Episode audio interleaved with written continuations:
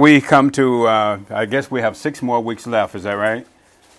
Counting tonight. How about four? No, it's not six. No, it's less than six. Is it less than six? Oh, It's four. it's four? I was gonna say, you said six weeks, two weeks. Oh, Unless you I'm frozen in time. get to the dispensation of grace. and we have, Lord will let us unless we have a, a new dispensation. Time is. An extra, an extra week in, in May. No, we we'll try to finish it in, in the right time. So here we go. Um, we do. We were. Uh, Dan did an excellent job of talking about, um, the, you know, how you uh, deal with the different spiritual enemies. And you know, I've said before that um, if there's any panacea there is in life, it is the Christian life. And I say that, and I don't know that you can say that, and unless someone really has some insight to understand what you're saying, and I think that people don't always get that you know, you, you, find believers are looking for answers to real problems everywhere but Scripture. It just amazes me.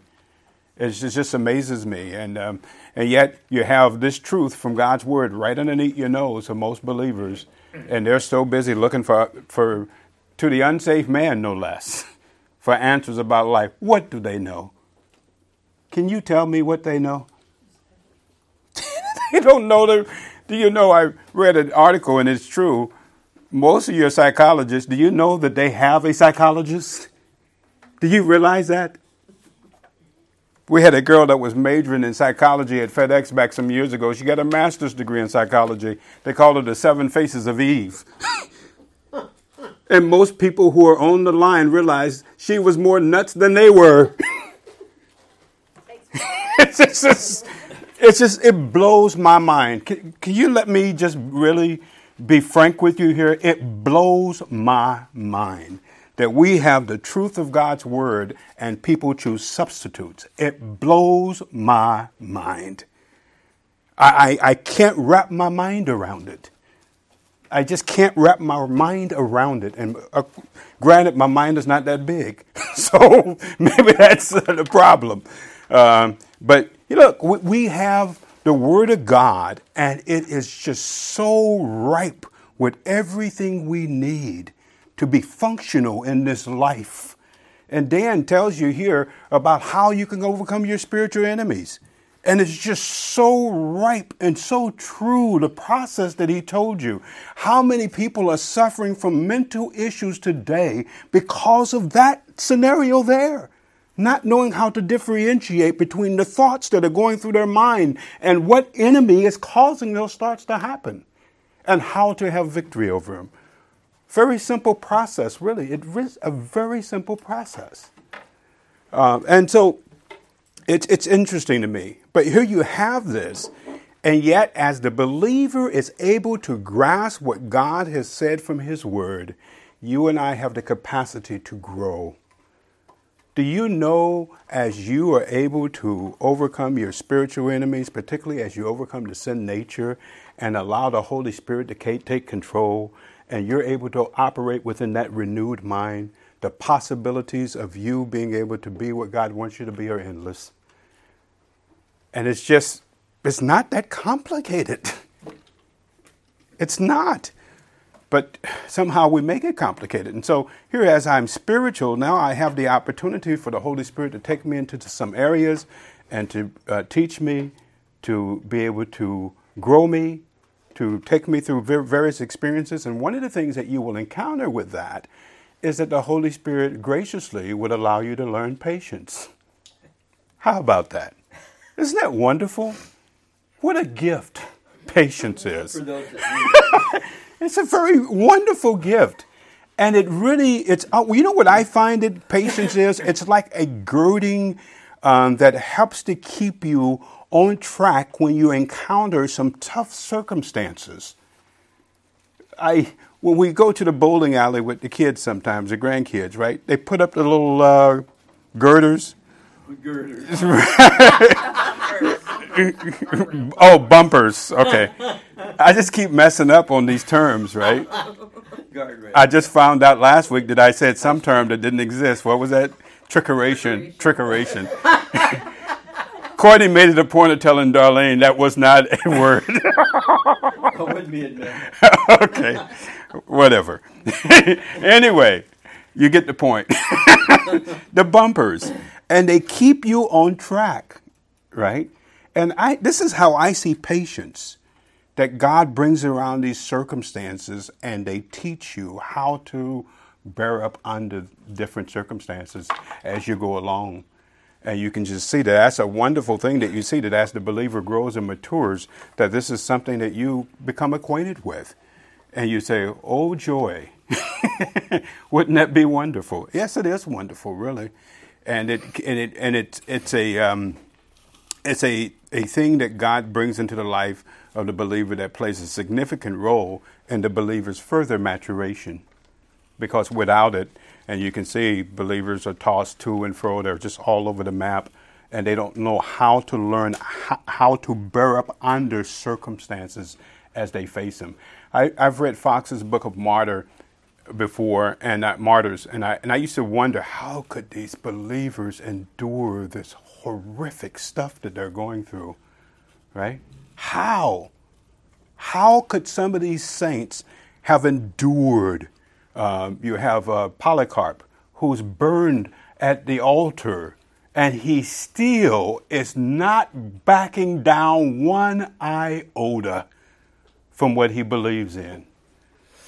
How do believers summon this ability to be able to deal with these various circumstances? And you can see we have some instances, as we see in Scripture, that God allows the believer to pick up patience. And I think it's a very significant uh, um, entity that the believer gains as he faces various circumstances that helps you and I to continue to uh, in the maturation process. Now, notice in James 1 4, you see, uh, and uh, Dan was here earlier, James 1 4. and he talks about the issue of trials here in James 1 4.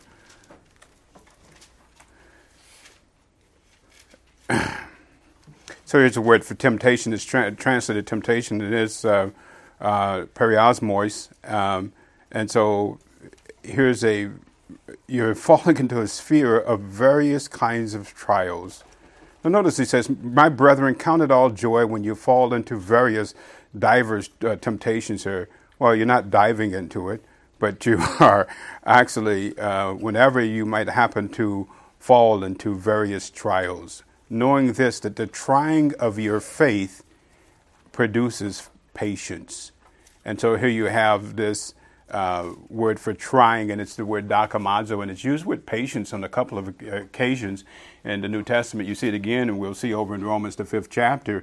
And dokimazo has this idea is that you are assaying something. Back in the old prospector days, when they went and they found something that they thought was gold, they would take it to the assayer and they would put it to the test for the purpose of proving what it was, right? And so without trials or without this, this, this trying process, you really could not prove what was genuine and what was not. It's interesting with a lot of believers today is that a lot of believers are facing a lot of things, and it's um, again I, I look at believers in America. I sometimes think, boy, what's ahead of us? because we have not really been tried like believers in some other parts of the world.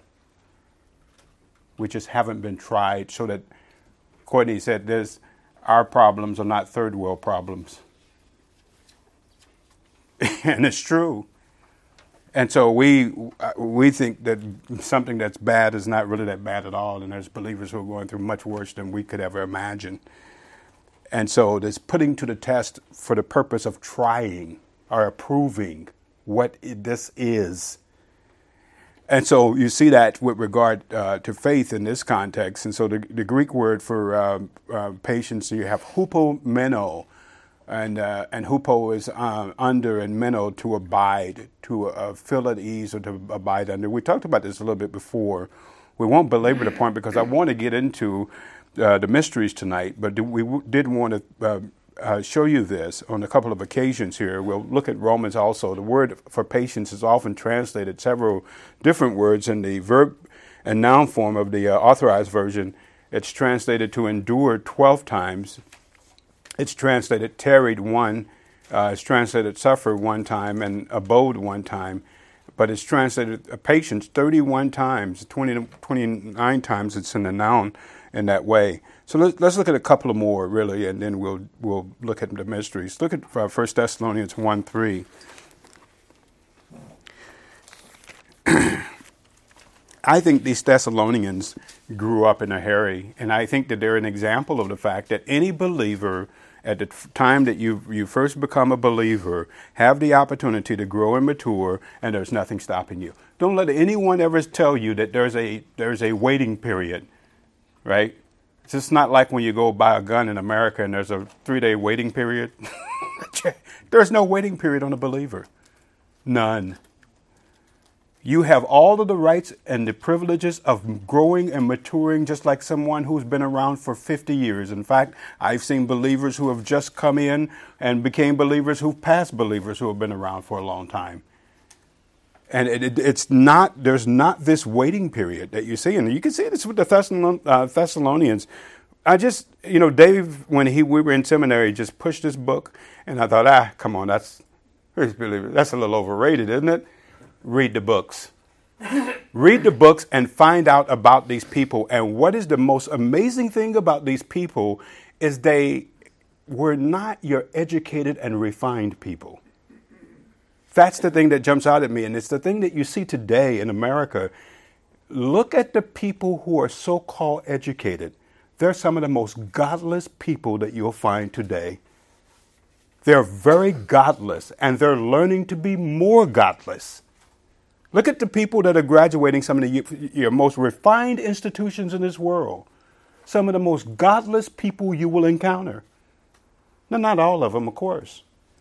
But on a whole, you see that this atheism and all of this craziness is coming from your refined people who are nothing but, in, a lot of ways, a bunch of animals in the way that they think. And so look at this in 1 Thessalonians, the first chapter, Look at here about these people uh, from uh, First Thessalonians. Remember, we back some months ago we did a contrast of the, Cor- the Corinthians and the Thessalonians. What a contrast! As you contrast those two different groups of people, those two different churches. Look at verse 1. Paul and Silvanus and Timotheus unto the church of the Thessalonians, which is in God the Father and in the Lord Jesus Christ. And here you find out some truth about the fact that not only do we have a position in the Son, but we have a position also in the Father. Grace is unto you, and peace from God our Father and the Lord Jesus Christ. We give thanks to God always for you, making mention of you in our, what Dan? Worship, right? Remembering without ceasing now, here, here's where they say you put it in shoe leather. Here's what these Thessalonians did not go around talking about being a believer, they just acted as believers. Isn't that a wonderful thing to see? I would suppose they didn't have crosses on their donkeys or their horses. um, they did not have bumper stickers saying, uh, turn straight and go right, or turn right and go straight. They didn't have any of that stuff. People just saw their lives. And so he says, remembering without ceasing your work from faith and your labor, your tireless working on behalf of the saints. And where does that come from? Love. And notice your patience, and I would say not of, but from hope an expectation that they had that produced the patience. And so they had an expectation of the promise that God has made, made to them, and they were holding to that expectation. When you have a legitimate promise that you're basing your expectation on, it's really uh, going to be solid and, and, and, allow you to be able to be unmovable in it. And so here you have the word for patience, and it's from hope in our Lord Jesus Christ in the sight of God our Father knowing, brethren, your be- beloved, your, your election of God. And again, I don't want to ever leave this passage without not dropping down to verse 6 and 7 and notice what happens there. And you became followers of us and of the Lord, having received a word in much affliction. And you go back to Acts 17 And you see an example of what happened there. He's describing this is what happened. He, Paul went into Thessalonica and he led some people to the Lord, and all kinds of problems broke loose. And he was really so concerned about these believers that in those afflictions, right out the chute, they became they were in this trouble, this cauldron of, of suffering. And he sends Silas and Timothy back to find out about, you know, how they were doing because Paul left and went down into Berea. He sent Silas and Timotheus back to find out, or actually they were still there. And when they came from him, he uh, they he found out well what what's happening to these believers? Did they give up? Did they have did they think bad of me? Notice, and he says, No, they they thought well of you, Paul. Notice over here. Hold just, I just got to show you this. Verse verse 14. And so notice in the second chapter of uh, uh, in the third chapter, he gets this response. Verse 6 But now, when Timotheus came from you unto us and brought us good tidings of your faith and love, and that you have good remembrance of us always, desiring greatly to see us as we also to see you. Therefore, brethren, we were confident over you in all of our afflictions. That is just one of the most beautiful passages in Scripture, isn't it? It is. It's just wonderful. It's my favorite passage, yes. Until we get to the next one. so notice, so Paul's concerned about them. They're concerned about Paul. Isn't that just wonderful? And so notice he says verse 6 in First Thessalonians chapter 1, and you became followers of us and re- having received the Lord in, in much affliction. Notice here you have the fruit of the Spirit. These are believers that were filled by the Spirit with what? Joy. An appreciation for the circumstances that God has brought into my life, even though they might be trying and they might be difficult, I can appreciate these circumstances because I see that God's in control of them. And so you have joy, and uh, and notice, and I would say from the Holy Spirit, so that you became examples. And this is why I think it gets down to where the rubber meets the road with believers today. This these types. And notice here, you became examples to them, to all them that believe in Macedonia and Achaia. For from you sounded out the word of the Lord, not only in Macedonia and Achaia, but in also in every place your faith to Godward is spread abroad so that we need not speak anything. Don't sound like they had bumper stickers on their car having to advertise that they were believers. Don't sound like they were walking around with crosses. They were just living it. And you can see the fruit of the Spirit. Evidence so much so that here you have these young believers already gaining patience, learning patience in their circumstance. We, we can get this so wrong. And all of this religiosity that we get caught up in and, and we just don't see that we, we get into the way of the Holy Spirit producing what He desires to produce in the life of believers. And I think, boy, sometimes as, as the church is actually getting in the way of it. We just want to keep people busy, right? Look at Romans chapter 5. Romans chapter 5.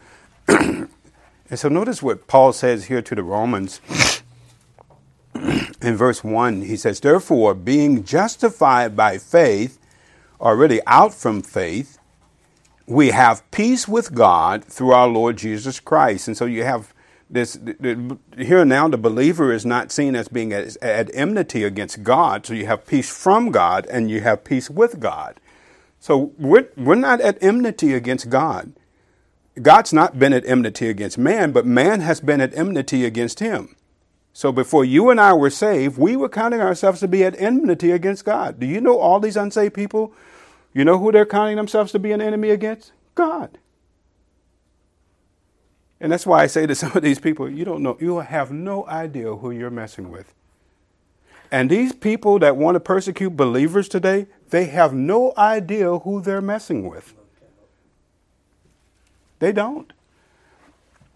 And so they're counting themselves to be at enmity against God. And notice by whom also we have access by faith into this grace wherein we stand and we rejoice in the hope of the glory of, of God. And not only so, but we boast, we glory, we boast in tribulations. When was the last time that you did that? I know, just yesterday, right? uh, and so this idea for boast is that we we we we have confidence, or we we um, there's a confidence we have in tribulations, knowing that tribulations. and interesting here is that it's um, knowing the facts that this tribulations, or tribulations is actually our word for afflictions, and it's the idea of pressures that they produce uh, patience. And so, uh, patience is not something that's a fruit of the Spirit, it's something that the believer learns through different circumstances that God allows to come into the life of the believer. There was a point, if you look back, and we won't go there in, in uh, Hebrews, the 10th chapter, that these Jewish believers, I believe, had experienced that. And, and then they became carnal. And, um, and notice Paul reminded them there you have need of patience. Uh, and that after having done the will of God, that they would be able to, um, I think, endure, I think is what, what, he said there. And so you have this issue of patience. I'll give you some more information here. And so notice believers in this dispensation are admonished concerning patience. Uh, Peter says in uh, 2 Peter 1 6 that the patience is something that the believer adds to those things that God has already provided. Um, Paul admonishes Timothy to encourage the saints at Ephesus to pursue patience among uh, other things. In 1 Timothy 6.11, uh, he admonishes the believers at Rome to be um, uh, patient in tribulations. In, in Romans 12, it's uh, a lot of times associated, uh, associated uh, with afflictions and pressures. It's easy that when you are pressed, the first thing that people want that you and I want to do is to find a way out. We're looking for a way out.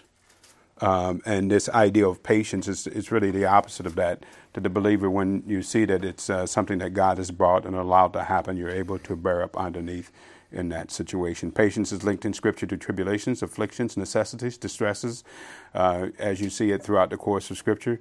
Uh, the um, tribulation, and I give you again the, the, word that is used there, and afflictions, uh, thlipsis, and necessities. These are three uglies that are used. So you have tribulation, which is the idea that someone is, uh, is pursuit that occurs against believers due to belief in the truth of God's word.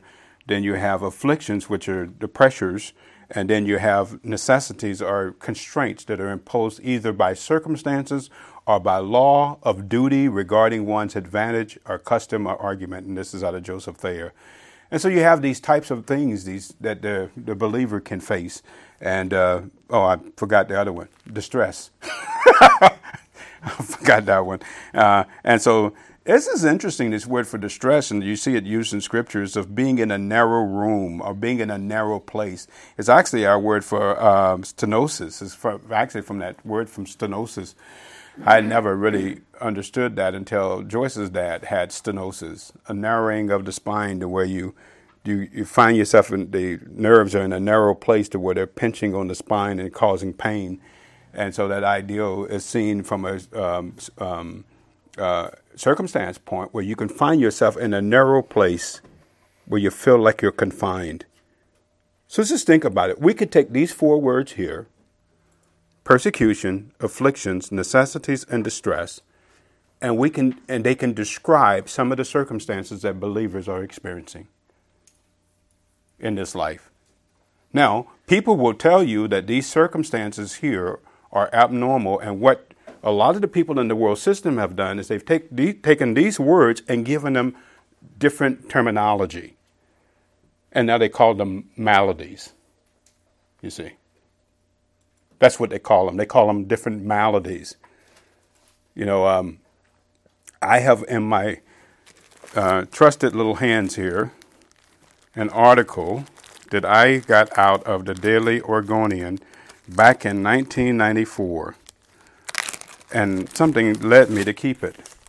But in my hands here is this article that talked about mental disorders in America and how the MSD, which is the Book of Mental Disorders, was growing. Now, this is a liberal newspaper, and this was in 1994, and they said in 1994 that the, the pharmaceutical companies and other people were engaging in tomfoolery and making things diseases that are not diseases at all. Ooh. Secular newspaper. Well, now, just a few years ago, they added shyness and grief. So now you're mentally deranged or crazy if you have a problem with being shy. Or if you have grief. There you go, Cindy. There you go.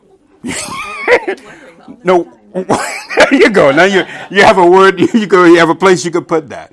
Now, why do I bring this up? Because here we're dealing with situations here that the Bible describes in which you will find yourself in some tight places where mentally you will feel constrained. You will find yourself in places where you will feel pressed. It is normal to Christianity. This is not anything new. And, and so you, you're going to feel this way. And a lot of it, Satan, once he finds out that you have a problem with this, the game's on.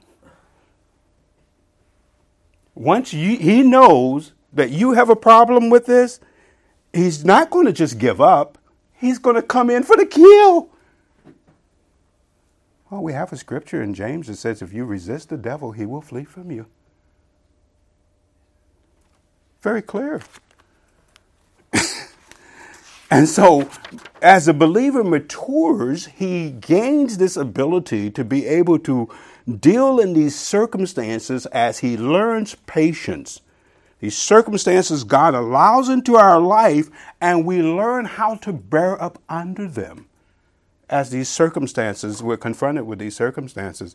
And it's a, it's a huge thing for the believer it's, it's interesting that God didn't uh, make this a part of the fruit from the Spirit. It's interesting that He didn't. But that it's, it's something that He allows us to learn through the circumstances that we go through. And so God provides for mysteries um, for the believer. Now, we, we had talked about this in 1 Corinthians 2. You see it here in 1 Corinthians, 1 Corinthians chapter 2. Now, there are some certain things that you can only talk to certain people about, right? and you can understand this with believers that um, there are certain believers that you probably just cannot talk. Dan was talking tonight about sinning in the mind. There are certain believers I understand that I probably would not bring that up to because I think they might have a heart attack. I just know that they just they could not deal with it, right? they just are not growing to where they can accept Scripture for what Scripture says. And, and you have that problem. So here, there is certain things that God has reserved for those who are maturing, maturing saints. And I don't think, but only maturing saints, saints are who are in the process of maturing, will have a full appreciation for these things that He has reserved just for those who are maturing and those who are loving Him. And so you could preach these these things in some uh, congregations and in some places, and and the believers say, "Huh, oh what? Don't mean anything to me." but a believer who is maturing will appreciate these mysteries, and I didn't call it a mystery. Scripture does. Things that God has reserved specifically for those who are loving Him and who are actually maturing. And so notice, you see this in 1 Corinthians 2. Paul was talking to the Corinthians, and they were talking about this wisdom of the world and the wisdom of the age. And so you have this going on. There's this co- competition going on, this competing wisdom. And you know, it's it's an interesting thing because a lot of people will go with the majority and what the world system. World system has a huge effect, and I think it's one of the most um, un. Um, uh, it's not an enemy that people really fully appreciate what it does to you. But here's one of the things it does to you it affects how, what people believe is true. Why? Because the majority is going to always be going the direction that the world is going, right? And that affects people. That definitely affects people. And so this is what happens with this wisdom. So you have this wisdom of the age, you have this wisdom of the world, and Satan has that out there. And the Corinthians were engaged, they were really enamored with this. So much so that they thought, Paul, this guy over here, this guy, you don't know what you're talking about. we look at it now and say, what? So Paul, they wanted Paul to speak in a certain way, and they wanted him to articulate certain things. And uh, Paul was continually on message, and he didn't uh, get off message with uh, what he was led to speak to the Corinthians. And notice what he says here. Well, I guess you could say that there are some things he probably said or did that he probably shouldn't have done, but the message was on point. Notice he says in verse 1 of chapter 2 And I, brethren, when I came to you, came not with excellency of speech or wisdom, declaring unto you the testimony of God. For I determined not to know anything among you save Jesus Christ and Him crucified. And I was with you with weakness and in fear and much trembling, and my speech was not with in the um, was not and preaching was not with the enticing words, or really, I like the word translate that the persuasive words. Um, and so this idea of these um, these mysteries was not in the persuasive words of man's wisdom, but a demonstration of the spirit and of power. Why that your faith should not stand in the wisdom of men but in the power of God. you know, you have all of these so-called philosophers and people in uh, in uh, the world system. Some of them still live on today. Plato, Aristotle, all these guys, and um, you have these guys. Nostradamus. Now, I never heard. I, Nostradamus existed over a hundred some years ago, and you look at some of his so-called prophecies, and you'd have to be a kook to believe these were worth anything, but people believe this nonsense and they, they follow after it. And so they think that it's of some power. And so you have this, the world has these kind of things about how life works. They have a totally different alternative of how life works in various functions. And you have, it's interesting, all of these books that are out there, magazines, you know, you got Self Magazine, they tell you how to think, think about yourself. You got all of these baby magazines telling you how to deal with babies, right? It's all of this, a lot of it's just googly garp about life. And so notice, he says, um, Howbeit, verse 6, we speak a wisdom among them that are, say the word perfect is like them that are maturing in verse 6. And so, uh, uh, to, mature ones, let me say, let me translate that yet not the wisdom of this age, uh, wisdom of this, uh, the age of this particular age. Now, I think here he's talking about the present evil age. That there is an age that is going on. Now, what is an age? An age is a period in God's program where he's teaching something to his rational creatures by comparison or contrast. And I think you see a lot of contrast going on here in which um, you are things are being allowed to taught be taught that are contrary to what God wants in this age, and some people who are not discerning or, or they fall for it, and they're duped by it, and they, they love it, they they want it. And so this, uh, and so here, he says, not the wisdom of this age. And so in this age, he says earlier, if you turn over the first chapter, just let me show you this real quickly. In verse twenty, he points this out. Where is the wise man? Where is the scribe? Where is the disputer of these age? And so you have these carriers of this wisdom. You have the wise man, who is the, the purveyor of wisdom. You have the uh, scribe who records it. And then you have the debaters. And I would try to, I would translate a disputer as actually the debaters. And so these ideals, they just, they, they believe that you can come to an understanding of truth through debating. It's just really interesting as you see it in our society that you see a, a lot of that going on. And so you have this. He says, "Not yet, not we speak a wisdom among them that are perfect, uh, yet not the wisdom of this age, nor the princes of this age that are come to naught, already, that are in the process uh, of being rendered inoperable. They're in the process of being rendered inoperable. They don't know it yet. They don't understand, but they're in the process of being rendered inoperable. But we speak a wisdom from God in a mystery, uh, or really, I would say, in mysteries, or presented in mysteries, even the hidden wisdom uh, which God ordained before the world, and I would say because of our glory. Now, notice in verse 8, which none of the princes of this age knew it, for had they known it, uh, they would not have crucified the Lord of glory. And so none of the rulers, um, and so you have these rulers that are working behind the scenes who, who are uh, influencing the people who are actually carrying this out. You know, it's interesting to me that you see a lot of people. Um, we look at people and we accredit people with a lot of information or a lot of credit for things that they come up with and we don't understand that they're, particularly as it's not from Scripture, they're getting this information. They're not so smart. You realize that. These people are not that smart. They're getting a little help. And so we praise these guys that come up with some of these different um, um, things like the iPhone or whatever. I'm not saying that Jobs was um, of the devil. He's getting stuff from the devil.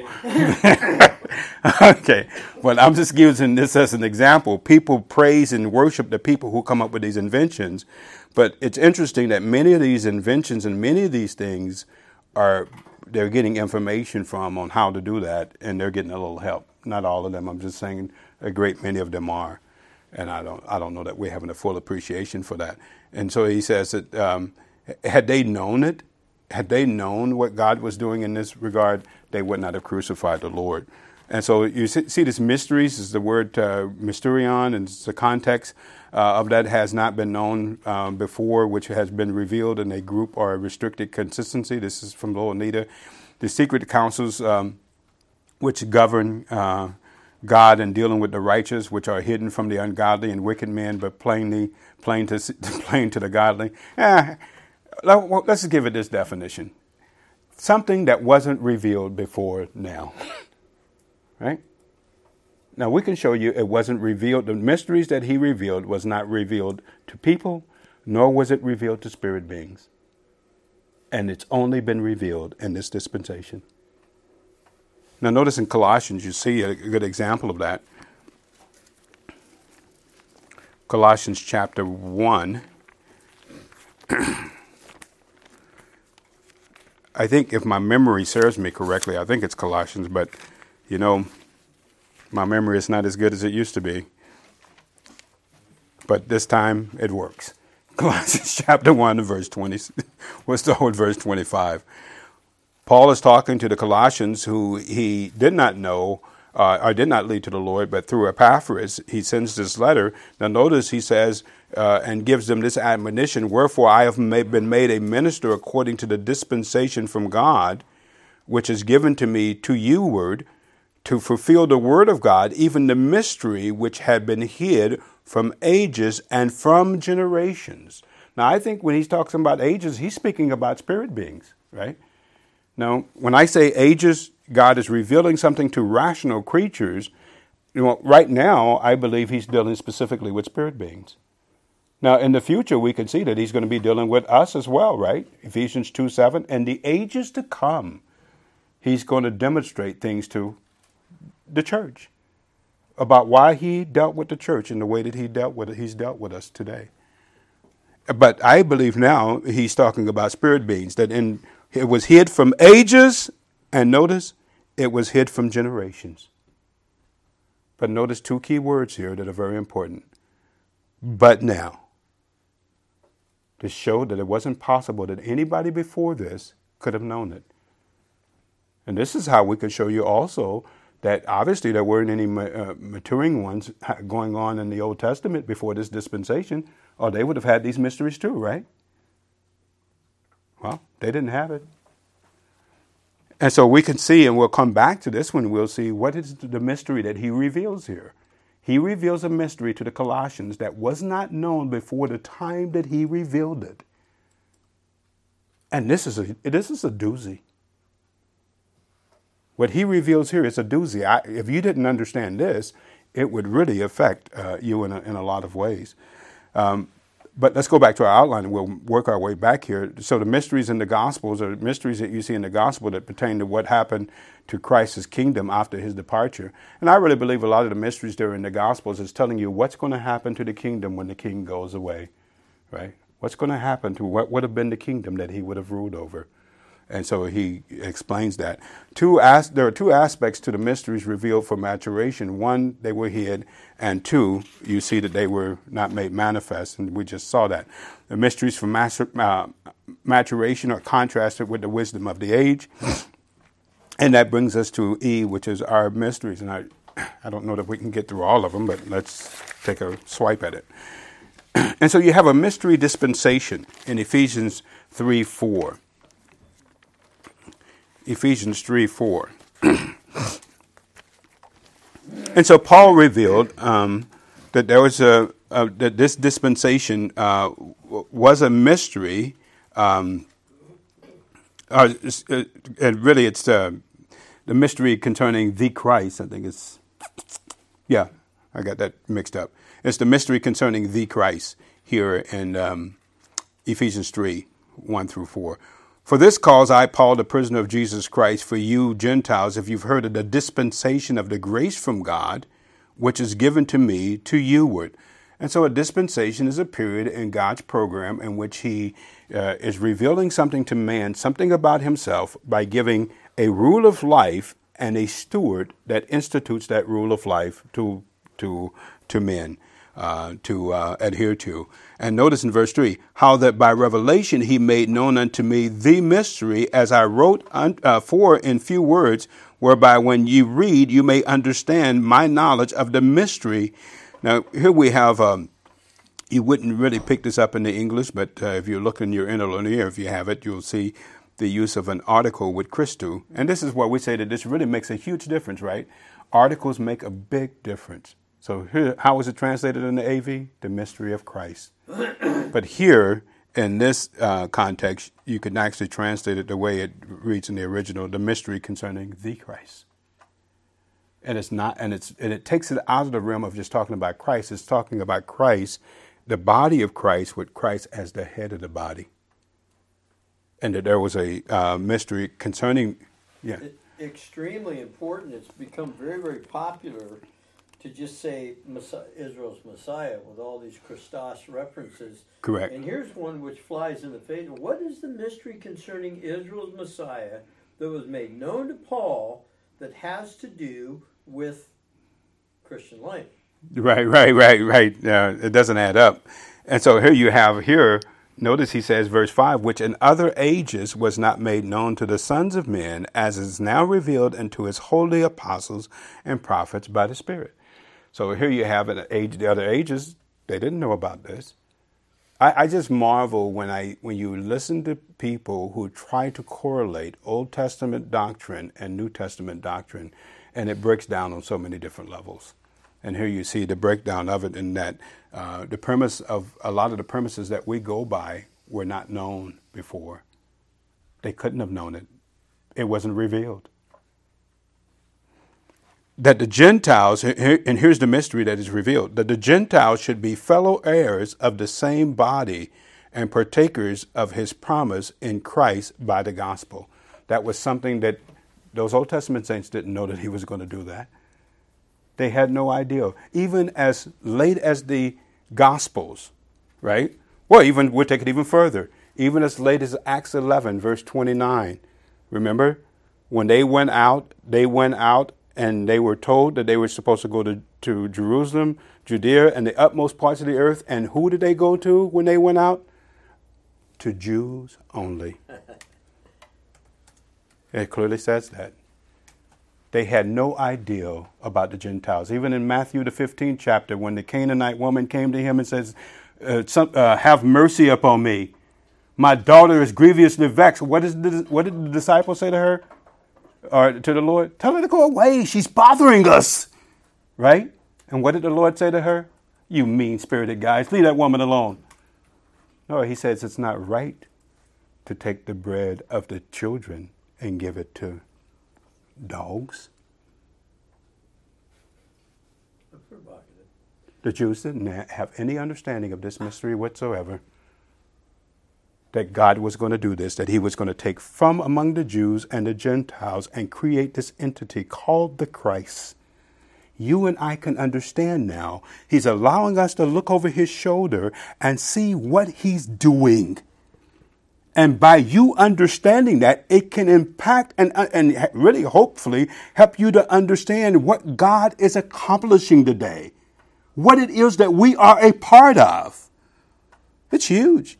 Hey, if you don't understand what God is doing, how are you going to actually carry it out in a way that really is befitting of what He's provided for you to do?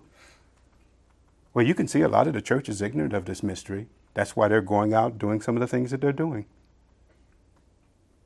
They're completely ignorant of what God is doing today. And that, that ignorance is causing them to do things that they really have no business doing. Now look at Romans, the 11th chapter, and verse 25. You have this mystery concerning God's plan for Israel. Now, this is a doozy. This is a big one here. Uh, well, if you don't understand this, and there's a lot of people who don't understand it, they have made the church to be now spiritual Israel, right? Um, so here you have this mystery concerning what God is doing with Israel. Now, so in the book of Romans, there are, were Jews in the church at Rome, and now he's writing to them and he's telling them what God has done. He starts off in the first few chapters, one, two, and three, telling um, uh, really logically presenting to these this church here that there's no one any good. Gentiles are not good any good. The Romans are not any good.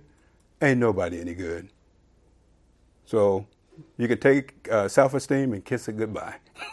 Ain't nobody any good. None of us. and so uh, then he goes on and tell what God did. Uh, fourth chapter, fifth chapter, sixth chapter, seventh chapter, eighth, right? until, until okay, now if all of this is true, and they, we now have this entity called the church, what's going to happen to Israel? And he's going to tell you what's going to happen to Israel. In the 11th chapter, he says in verse, um, um, well, we can go back a little bit in verse 17. And if some of the branch, well, go back just to get a little bit more context, he says.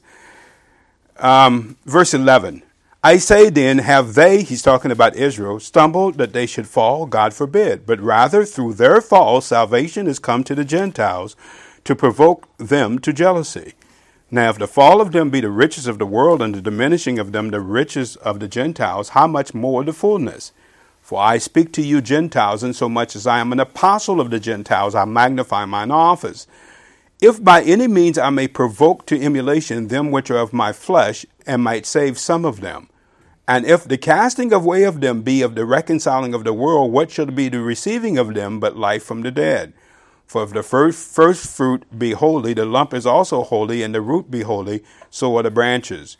And if some of the branches be broken off, and thou by a wild olive tree were grafted in among them, with uh, them partaketh of the root and the fatness in the olive tree, boast not against the branches. But if thou boast, thou bearest not the root, but the root beareth thee. Thou wilt say then, The branches were broken off that I might be grafted in.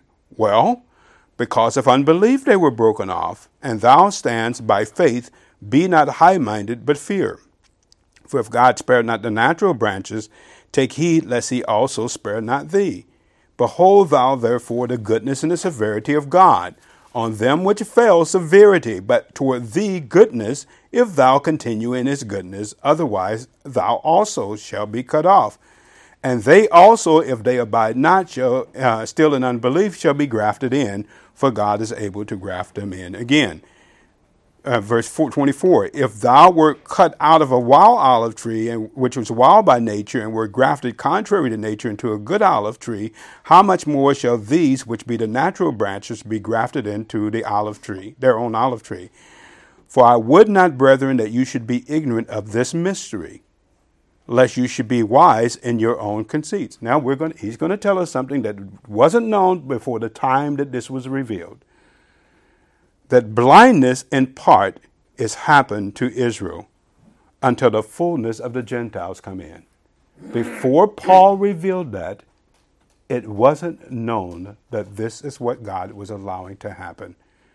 If you go out, and it's very hard for you to convert a Jew today, really, they have three blindness they have natural blindness, they have a judicial blindness, uh, and okay, I'm escaping the other one. Spiritual, blindness, I think it is. And so they're blind. It's very hard for them to to um, to see today. And so this and this is a temporary thing that has been put on the nation. Though there are some, obviously, we understand some um, elect from Israel or the Jews that are being taken into the church today. But uh, talking about the, the nation, until the fullness of the Gentiles come in, and so all of Israel shall be saved. Who is he talking about with all of Israel? All of the elect of Israel shall be saved. Not every Jew, but all of the Jews that are elect are going to be saved, and God's not going to lose one. And we can tell you, when we take you back to Scripture where it says, well, you see the end of it here, there shall come out of the Zion the deliverer, and he shall turn away ungodliness from Jacob. Well, he's going to take him out into the wilderness, and he's going to plead with the nation of Israel uh, during the middle of the tribulation period. And when they come out, the only ones that are going to be left are those who are elect. All of the rebels are going to be purged. So that when you get to the end of the tribulation period, all of Israel will be Israel. The elect and those who were saved at the end of the tribulation period will be one and the same. That was something that no one knew None of the Old Testament writers knew that to this degree. None of them. So to say that the Old Testament saints knew everything that we knew and that it's a continuum all the way throughout Scripture, when you hear someone say that, you immediately understand they, they do not understand what they're saying from Scripture. They have no idea what they're talking about. And so you have a lot of people who do perpetuate that with a lot of the um, spiritual Israelites who believe that we are now spiritual Israel, and they allegorize all of Scripture until you have this kind of uh, foolishness going on.